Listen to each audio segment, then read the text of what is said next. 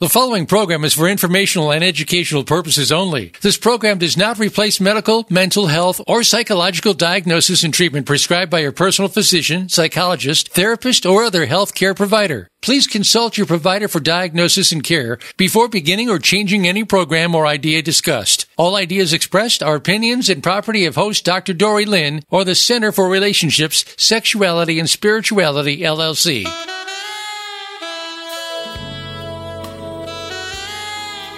It's time for Mindful Matters, Love, Sex, Spirit.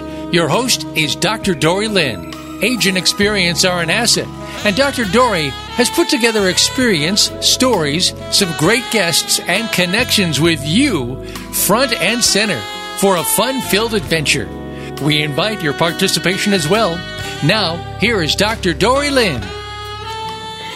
Here is Dr. Dori Lynn. I hope you've been listening all along, and you are front and center. You absolutely are. We're going to do something a little bit different today, and I'm going to do it because today, near as we know, is going to be the last show podcast through Voice America. It's possible that I'll come back, but we have made an executive decision to then move the show over to YouTube. So you can get to see what I look like. You can participate. You can, in the moment, not only call in, and remember call in is 1-888-346-9141. You can chat away. You can agree, disagree. And we're just going to try and make it a little more interactive and lively for everyone involved.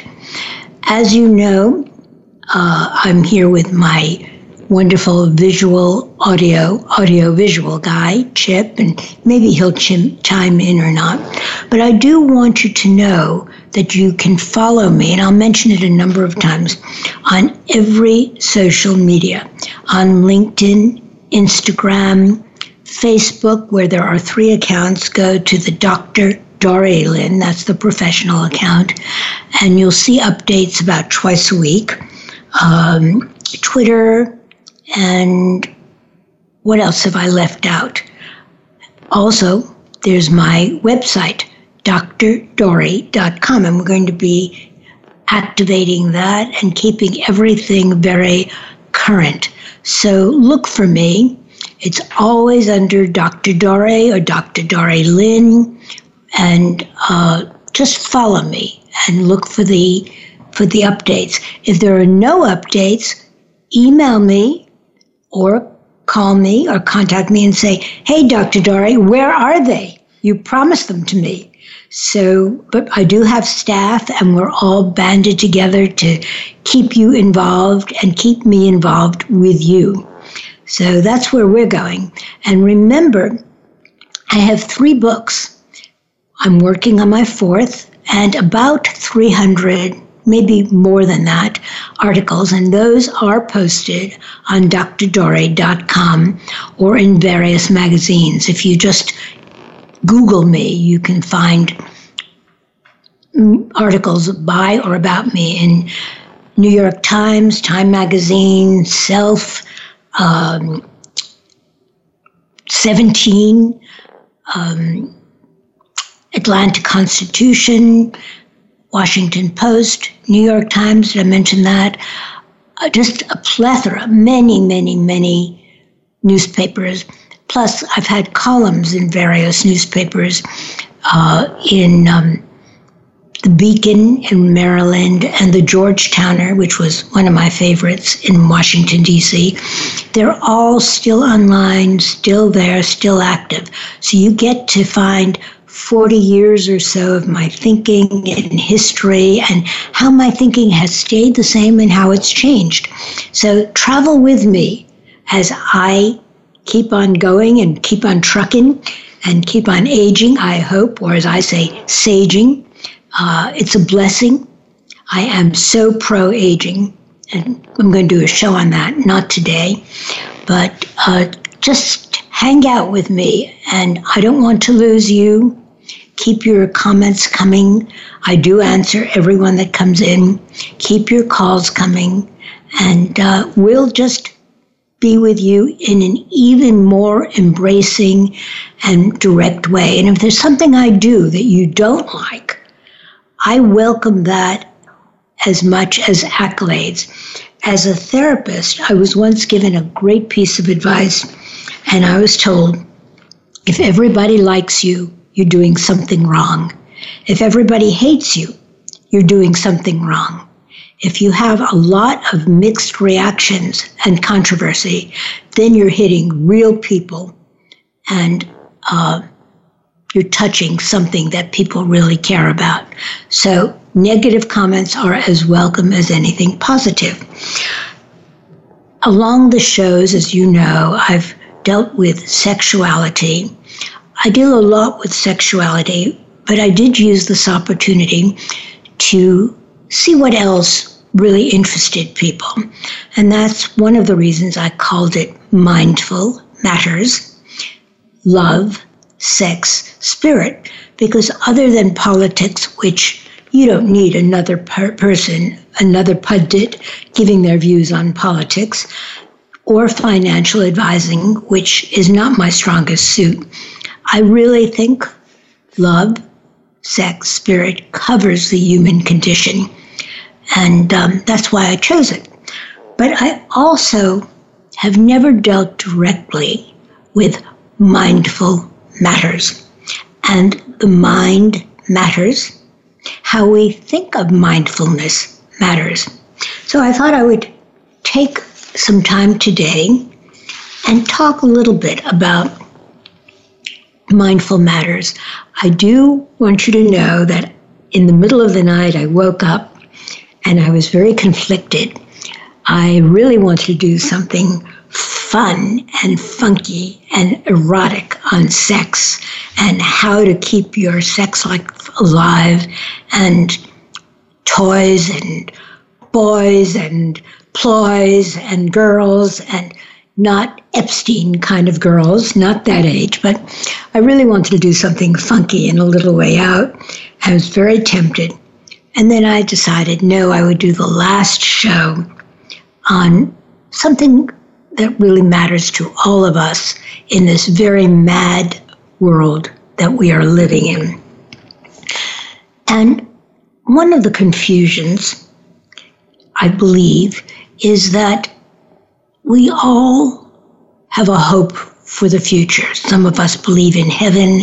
Some of us believe in an eternal consciousness. Some of us believe in reincarnation. Some of us believe in nothing.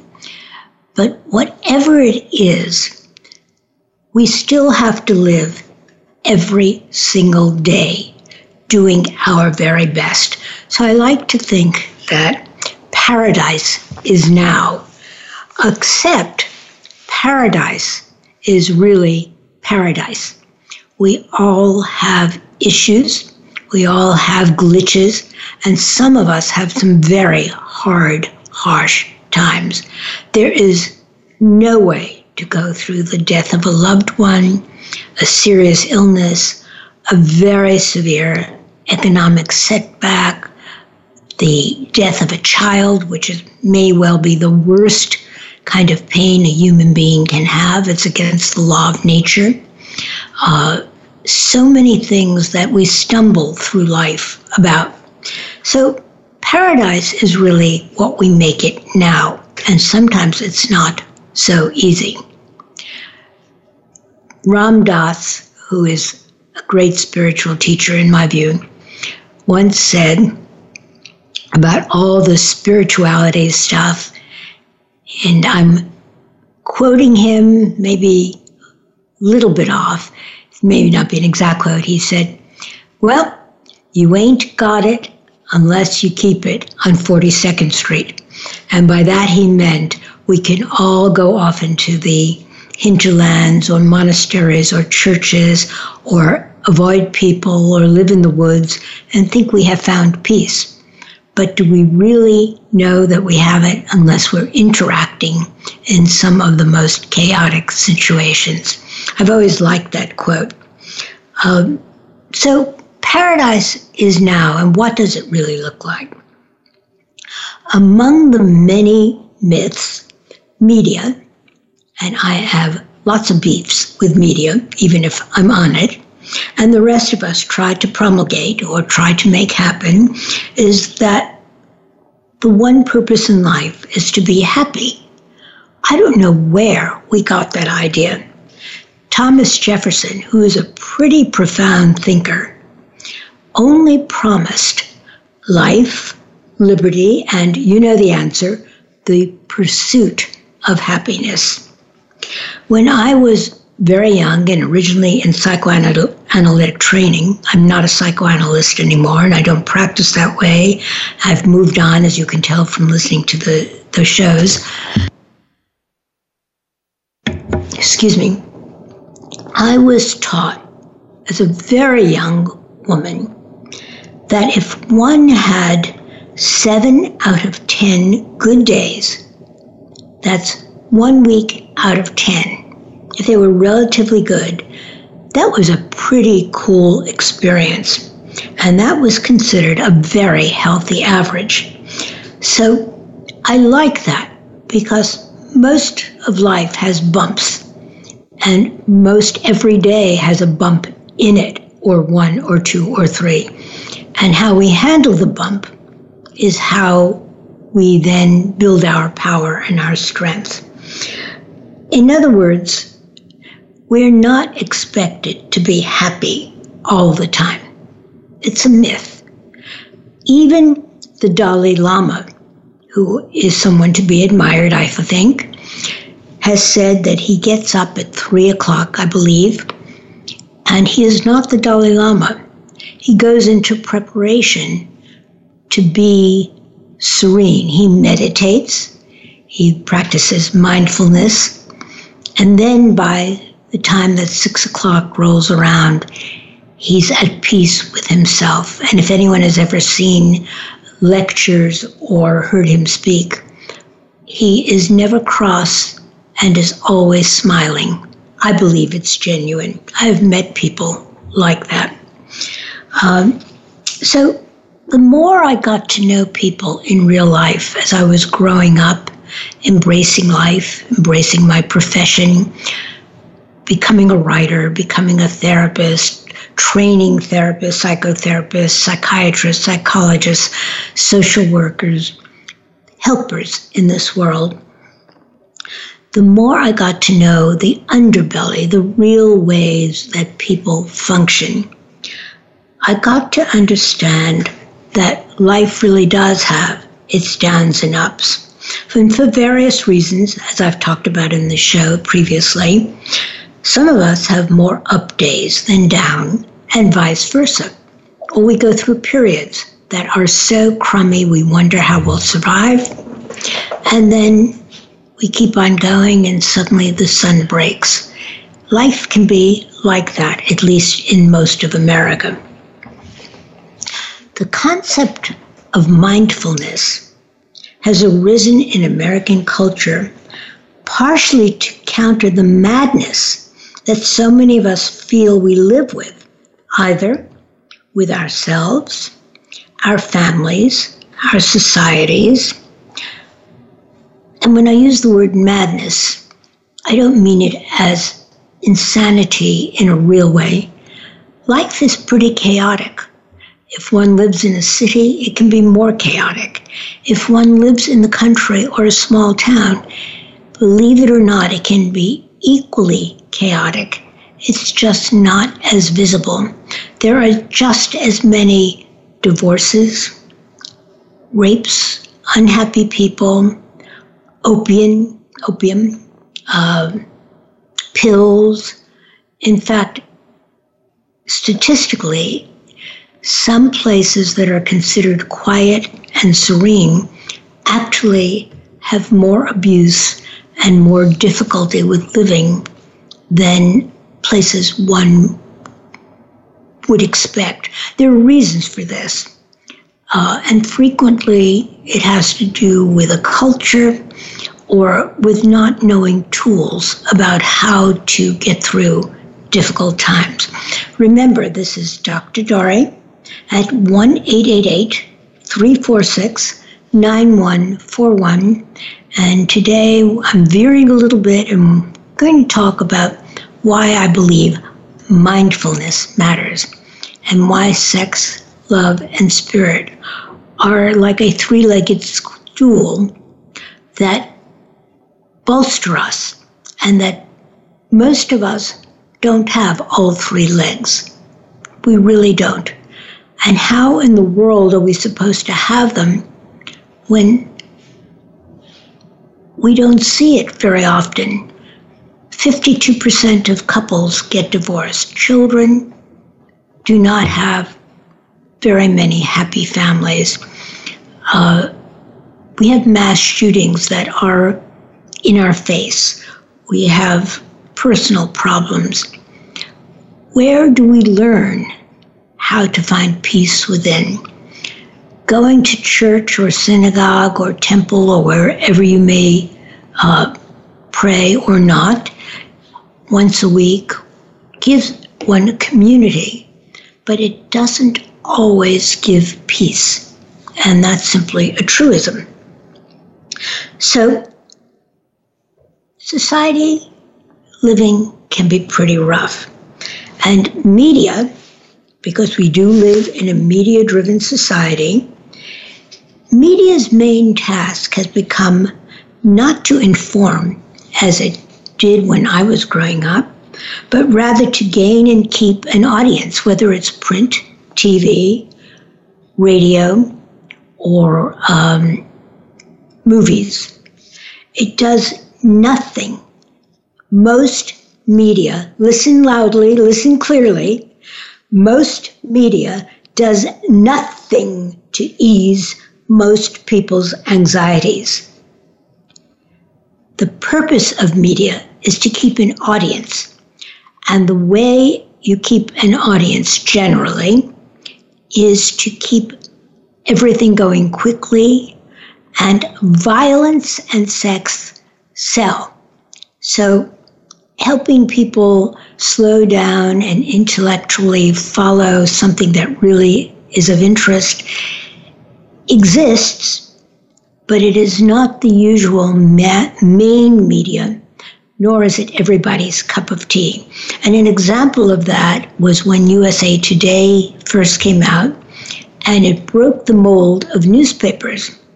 I don't know how many of you have ever seen USA Today or read it, but it took news and just condensed it. This was even before the advent of major internet, and condensed it into tiny little bite-sized pieces so that you really didn't have to think very much, and you could just absorb too much, too soon, too quickly, and get very anxious and concerned and confused. So media's main job is to keep you attached, whether it's a magazine, newspaper, TV, movie, radio, listening to me. I hope I don't keep you attached with anxiety, but it, on the whole, does nothing to alleviate people's anxiety, depression, fear, and especially their sense of helplessness in today's world. We're bombarded, and none of us, or very few of us, can tolerate the bombardment. So one thing you can do to find a little peace is to turn off whatever you're listening to, your cell phone, your media. Remember, I talked about how many times a day people swipe on their phone.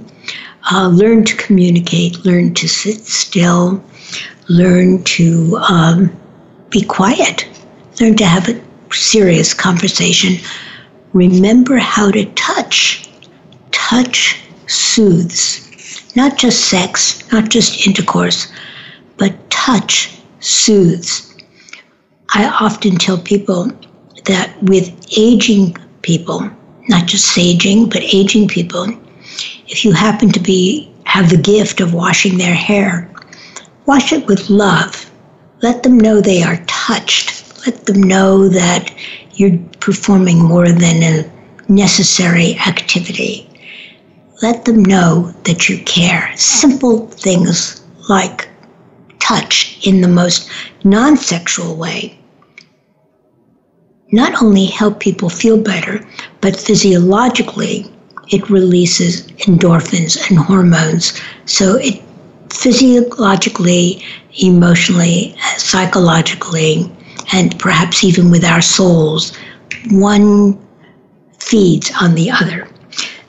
This is Dr. Dori, Dr. Dori Lynn at Mindful Matters, Love, Sex, Spirit, 1-888-346-9141. And remember, you'll be able to follow me on all social media. That is, I think I have them all down. They're coming from my head. Twitter, Facebook. Facebook, it's Dr. Dori Lynn.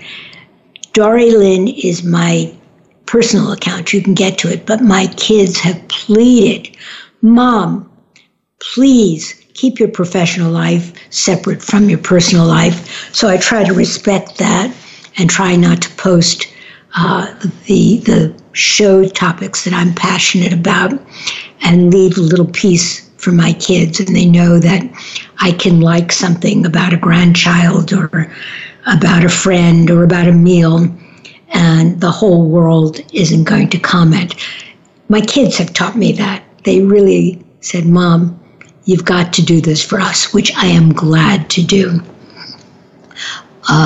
Again, LinkedIn, Twitter, Instagram, which I am not adept at, but my staff is. So we're going to do more on Instagram, Facebook, and of course my website, drdori.com, where you can see my history, my present, and my future. And you can interact. And then as we hit my YouTube channel, which will be drdori.com, I believe, or Dr. Dori at YouTube, you'll just Google. You'll be able to join me. I do have a YouTube channel, and I have, embarrassingly, I have to confess that not only can I not find the password, but my entire staff that has worked with me for over 20 years, that is my web people, my assistants, people who have had access forever, not one of us has been able to reactivate my YouTube. If there's anybody out there who is more I almost said sex savvy, that's an interesting slip, but more text savvy and more internet savvy than any of us, email, call me and say, this is all you need to do. We cannot find my password. So you can find some of my past YouTubes from a lot of my media, and you can find that on YouTube, and you can find it on my website, drdori.com, but nobody, not one of us knows how to add something new. So maybe the new YouTube will be Dr. Dori #2 or Dr. Dori A1 or something really cool, or come in, make a suggestion. Dr. Dori Sage, Dr. Sexy Savvy Sage. You help me promote what I'm trying to do, because this is my way of giving to you. It's important that you care the way I care about what goes on in the world, and I'll be a voice, and you can agree or disagree. But we have to acknowledge that the days of Father Knows Best, June Cleaver, Little House on the Prairie, as soothing, calming entertainment, that's mostly over. It is not the world we live in. And we live in a pretty chaotic world. I have been on this kick since the mass shootings, as you know, and please post on my Facebook, Dr. Dori. Some people have said some interesting comments, and I've learned as well. So why do I think mindfulness matters? And what is mindfulness. It's a very common word that we bandy about all the time. People talk about mindfulness training. But how has it emerged? Almost as an antidote to some of the drum and strung and chaos that we're living in. Mindfulness is a word, it's a method, and it's a discipline, and it takes time. And the importance of it, from my point of view, is if we don't learn how to have some inner peace, and if we don't appreciate the good times and learn how to embrace and love each other and the good times, we have no reserve for when the going gets tough. Again, this is Dr. Dori at Mindful Matters, Love, Sex, Spirit, and you can contact me at 1-888-346-9141. And remember, my books are out there. Sex for Grown-Ups, which was my most fun book, and I'm going to take pieces of that and rework them into much smaller components so that it's an easy read, fun read, not a great big book that is just too much information, in my view. Then I have a book on caregiving, which is called When the Man You Love Is Ill, Taking Care of Your Partner, Taking Care of Yourself While Taking Care of Your Partner. And I have mentioned before, I lost the battle on that. Both books were published by very good publishers. The Sex for Grown-Ups is now with Simon & Schuster. Mindful of Taking Care of Your Partner, Taking Care of Your Man. It was with Avalon. They're both good publishers. And I didn't want the word man. When I wrote it, my agent and others influenced me, and yes, I can be influenced, and yes, I can make mistakes, and that was a mistake. I wanted it to be called When Your Partner or the Person You Love Is Ill, and not specify it. It was at a time when, sadly, AIDS had just started.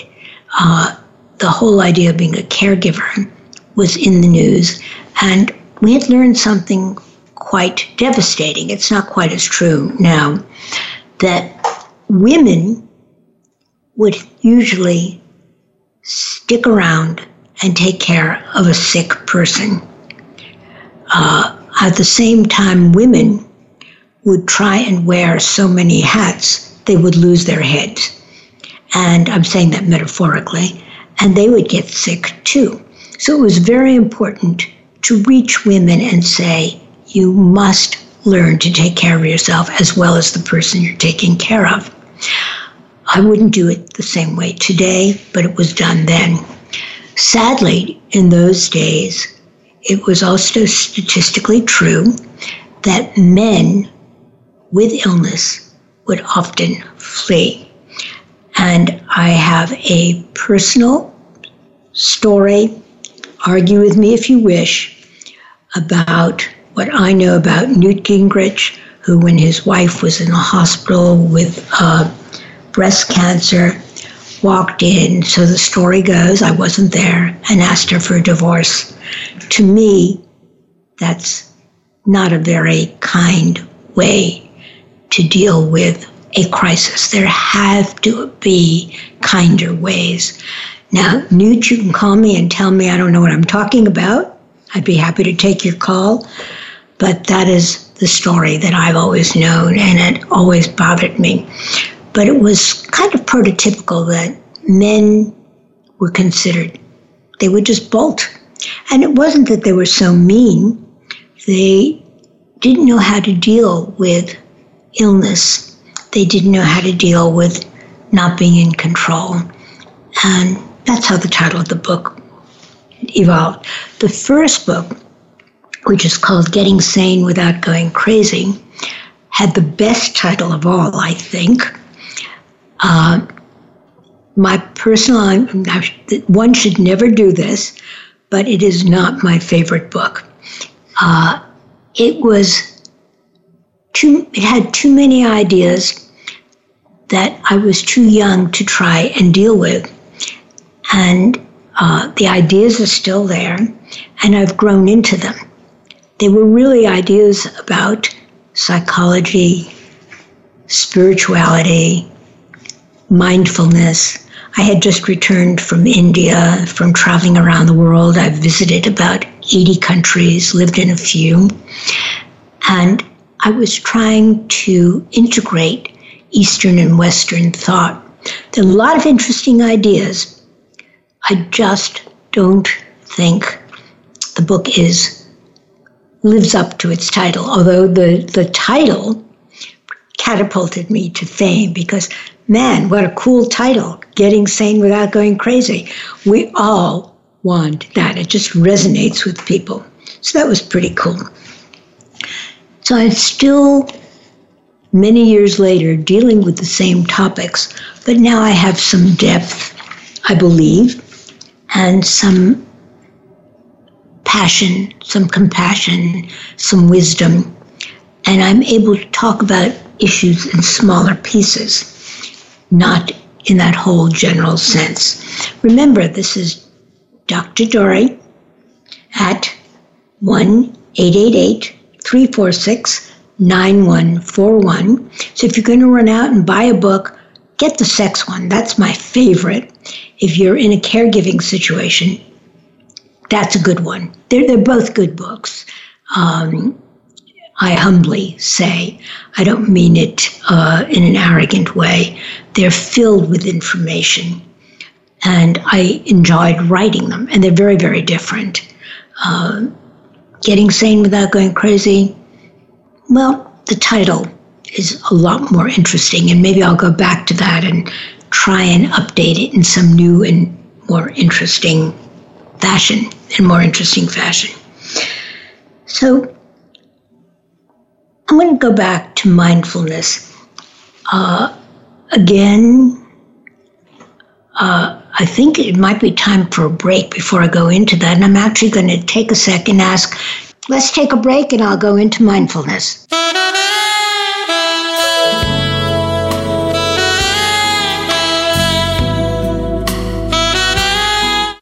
Become our friend on Facebook. Post your thoughts about our shows and network on our timeline. Visit Facebook.com/Voice America.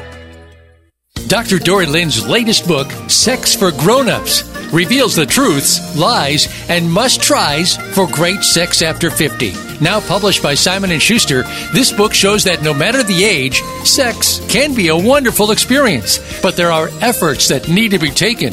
Read the book, try some of the suggestions, and live a happier life with better sex. Right now, for a limited time, mention Voice America and get 20% off the book when you email Dr. Dori at drdori.com. That's DRDORREE at drdori.com. Tune in to Lead Up for Women. Speak up to lead up as we celebrate the influence of women in business and beyond. Your host, Colleen Biggs, speaks with guests who have stories to share, have faced adversity, and have become success stories in business, in their communities, and in personal accomplishments. Join the strong and the brilliant ones and understand that the world is ready for you to be at your best. Lead Up for Women is heard live every Wednesday at 1 p.m. Eastern Time, 10 a.m. Pacific Time on Voice America Empowerment. Tune in to The James Dentley Show and learn strategies for success in business and in life. Dr. James Dentley is a proven success coach who knows how to convert good into great. You'll find out from the achievers and leaders how they got to be the success stories that they are. And Dr. Dentley and his guests will give you the tools you need to follow in their footsteps. It's time to become the best version of you. Listen to The James Dentley Show, Fridays at noon Pacific Time, 3 p.m. Eastern Time on Voice America Empowerment. Have you friended us on Facebook yet? Why not? Just go to Facebook.com/Voice America or search for the keywords Voice America. Once you are part of our Facebook network, you'll receive daily messages about what's happening with our shows, this week's featured guests, and new happenings at the Voice America Talk Radio Network. And you can add your voice to the always active discussions on our timeline. Just go to Facebook.com/Voice America or search for Voice America.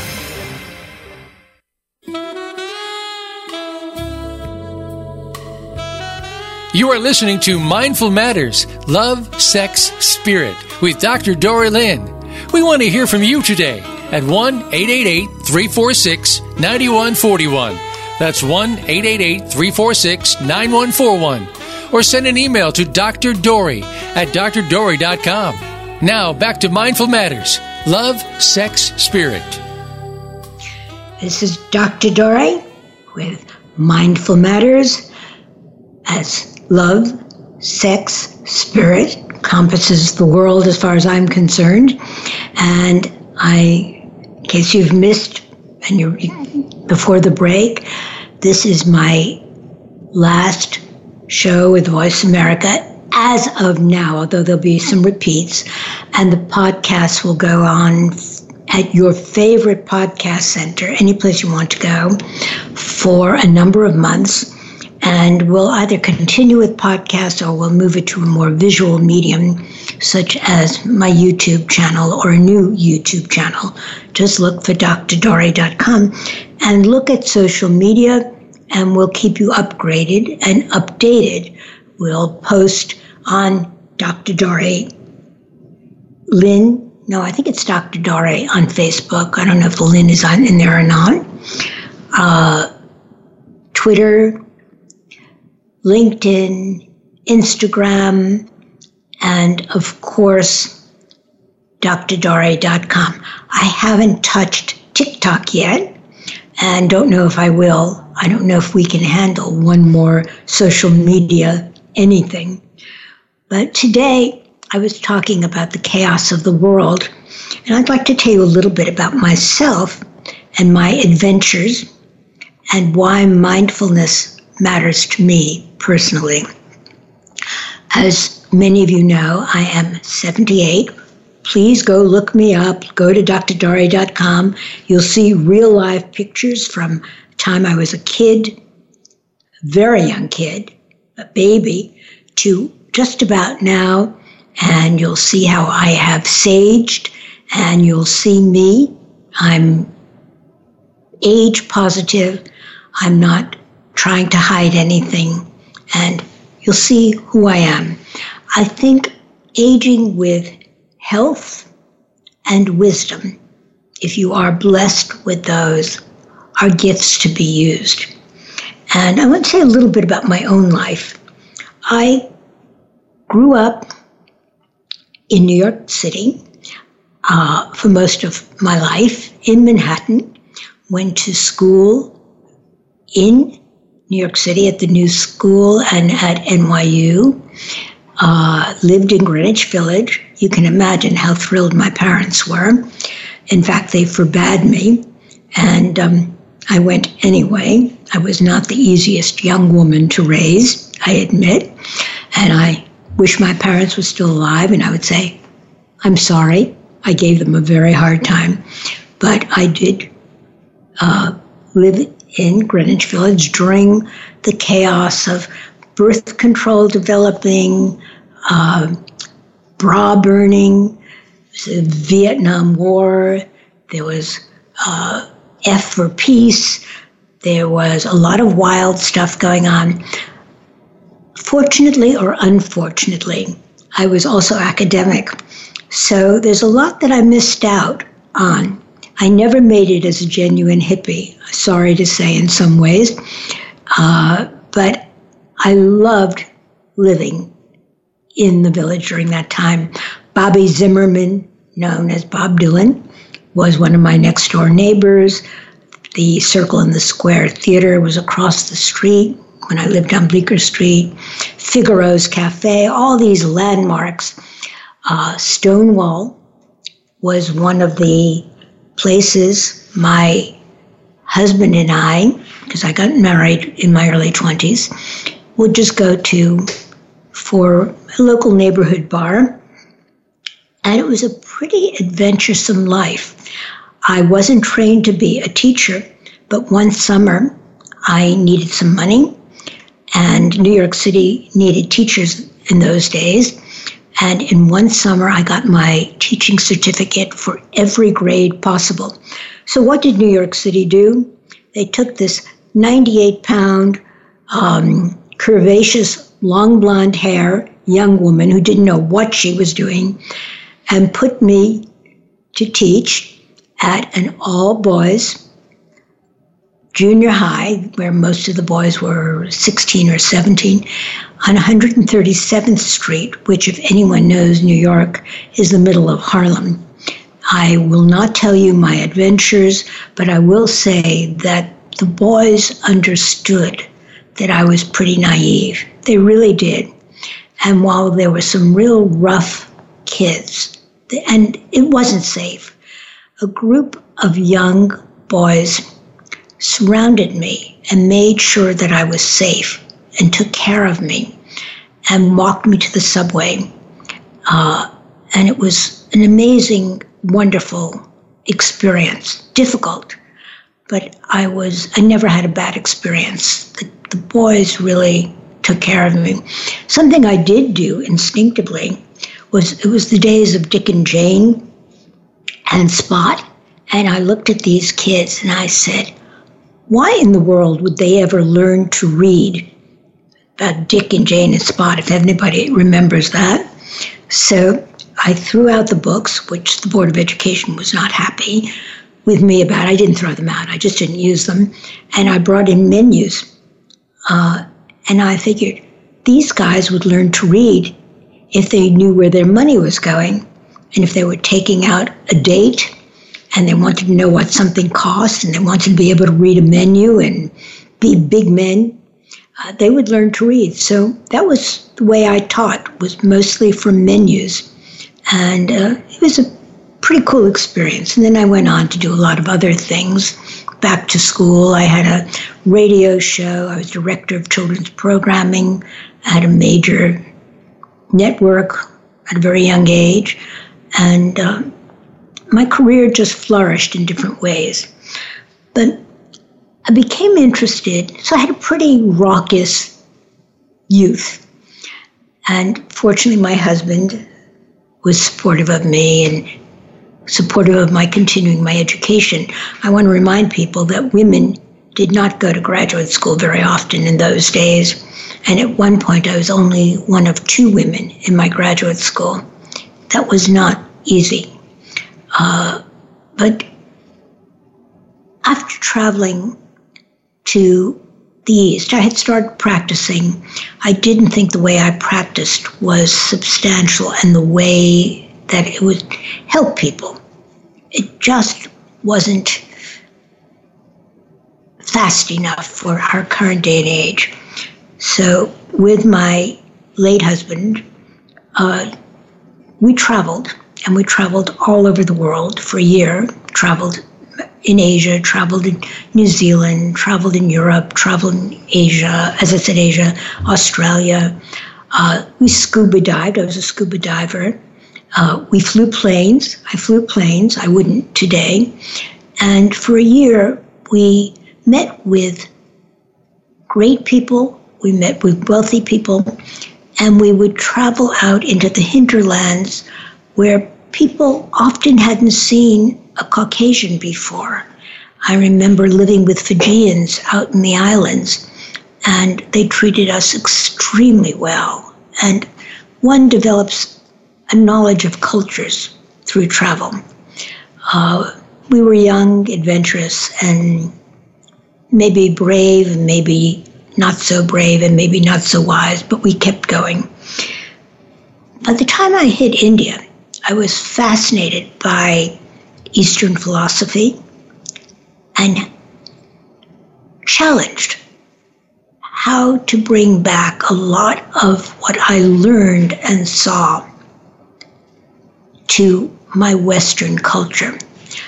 I was so influenced that I brought back two Indian children and raised them. One is adopted officially, one wasn't. So 40 some odd years ago, before it was PC, there I was with an interracial family and just trying to figure it out as I went along. So I became interested in alternative ways of thinking and healing. How did I then get to mindfulness? I was a pretty brainy young woman. So one of the things I did was become interested in yoga. And one of the reasons I gravitated to yoga is it was something I was drawn to for mind, body, and spirit. And I couldn't think. The idea of yoga is to basically pay attention to one's breath, whatever the postures or asanas are. It's really about breathing and not thinking. And to this day, 40 years later, I still go 4 or 5 times a week. People ask why I go to class, and it's very simple. I'd say, one, by myself I cheat. I just kind of like doing what I like to do and what I'm good at. So I go, pick a good teacher and go. And the other is I love the energy of the group, and I like taking my what's called monkey mind, my thinking mind, and leave it out in the room and just pay attention to somebody else. We all need mentors, teachers, spiritual people, educators. Doesn't matter what your discipline, but we all are in a position to have teachers and be teachers. That's the beauty of life. We are both. Anyone who's been a parent and a child knows that you have multiple roles. So I became interested in mindfulness and actually still practice it because I still go to yoga, which I attribute very much. I'm putting in a bit of an ad. I am blessedly healthy, and I think yoga has had a great deal to do with it. Movement has a great deal to do with it. And I have been an organic vegetarian who cheats off and on for 40 years. So that's been a lifestyle. It doesn't mean I'm perfect, doesn't mean I don't have my binges, but there are some things I literally can't eat anymore because my body won't take it, like a good piece of steak. My body just says, hey, we're not used to chomping that thing through your system. You eat that, lady, you're going to be sick the next morning. So life has a way of developing oneself. So what exactly is mindfulness, and why has it taken over so much today? Well, mindfulness is a way of hopefully finding peace in a frantic world. It's a very simple form of meditation. It was little known in the West until relatively recently. It does not necessarily involve yoga. And it's a kind of meditation. I like the word meditation instead of medication. It's a kind of meditation that consists of focusing your full attention in the moment, usually on your breathing. And most spiritual disciplines, most religions have some form of mindfulness, whether it's in Catholicism, counting rosary beads, or peacefulness in a church or a temple. The idea is to stop thinking and pay attention to what is going on inside of you and in the world around you, and to calm yourself so that you can really be loving. Do I think it works? It does. If you Google mindfulness, you can find one app after another, one website after another that will tell you different ways to get to mindfulness. Generally, aspects of yoga come into it. But generally, the idea is to sit still, sit upright, not lie down, not go to bed, sit upright, take deep breaths, and there are different mechanisms for breathing. And the internet, it's one of the nice things about technology, the internet is filled with apps and directions to tell you how to do it. And it sounds simple, but it's very hard to do. I don't know how many of you have actually tried to empty your minds and think of nothing. That's like telling someone, don't think of the elephant in the room, and then all they go is, big elephant, big elephant, big trunk. Is it pink? Is it green? Or is it yellow? The minute you tell somebody not to think about something, instinctively, the human beings tend to rebel, and they think about that. So thinking of nothing is very difficult. And one of the best techniques is, repeating a word over and over again, often a mantra, which is Sanskrit, which is a word that is used to dovetail with musical symbols that the brain waves attach to. So the reason Sanskrit is often used is it's very ancient. We often say that meditation and yoga was the first free medication in existence because it didn't cost you anything, and it was actually designed to heal the body. You can time it. You can use a kitchen timer. You can tell Alexa when you should stop, whatever your method. And the idea is to sit still, sit straight, and think about nothing. And I advise you, I urge you, when this show is over, which it will be very shortly, to try and sit still, sit quietly, and think about nothing. It's helpful to close your eyes. It's helpful to always pay attention to breathing, to your breathing. People often say, follow your breath.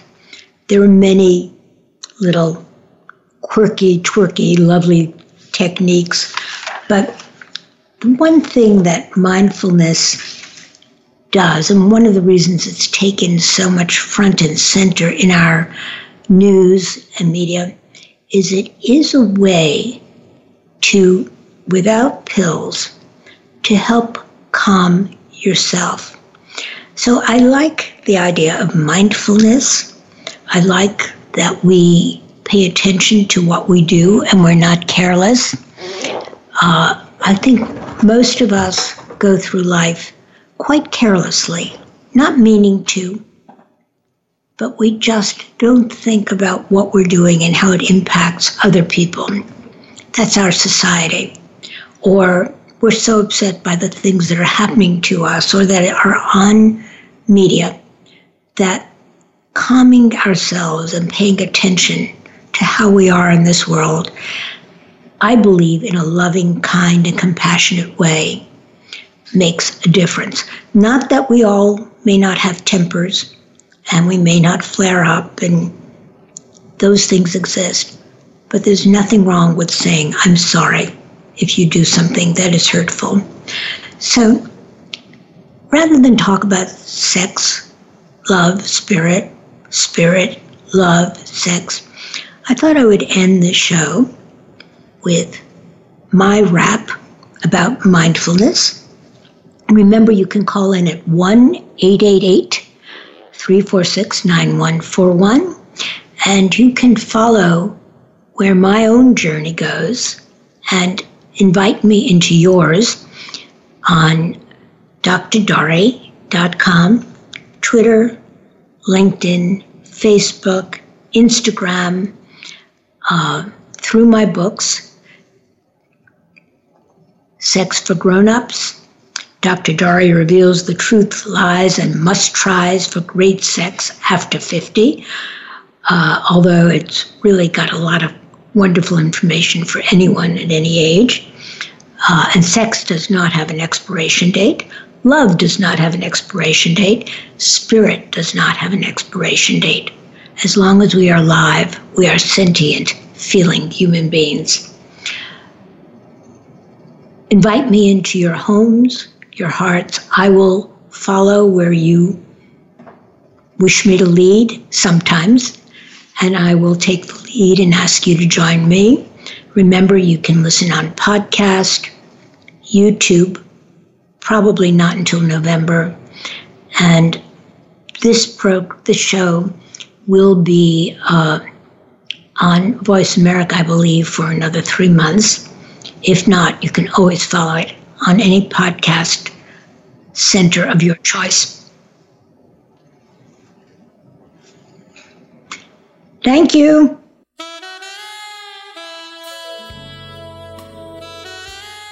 Thank you for being a part of our show. Mindful Matters, Love, Sex, Spirit can be heard live every Tuesday at 2 p.m. Pacific Time and 5 p.m. Eastern Time on the Voice America Empowerment Channel. Be sure to join Dr. Dori Lynn for another exciting show next week.